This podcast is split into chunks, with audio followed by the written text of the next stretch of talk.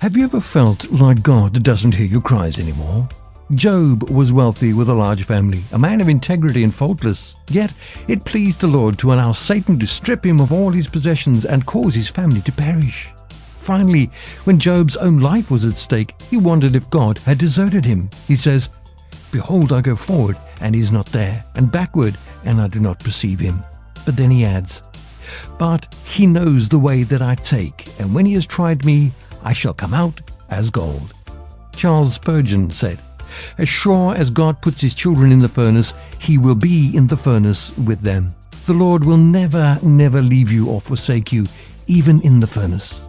He will purify you that you will be as gold, valuable, precious, and beautiful. God tracking is coming out of the furnace pure as gold. I'm Dudley Anderson. Email me dudley at surereality.net.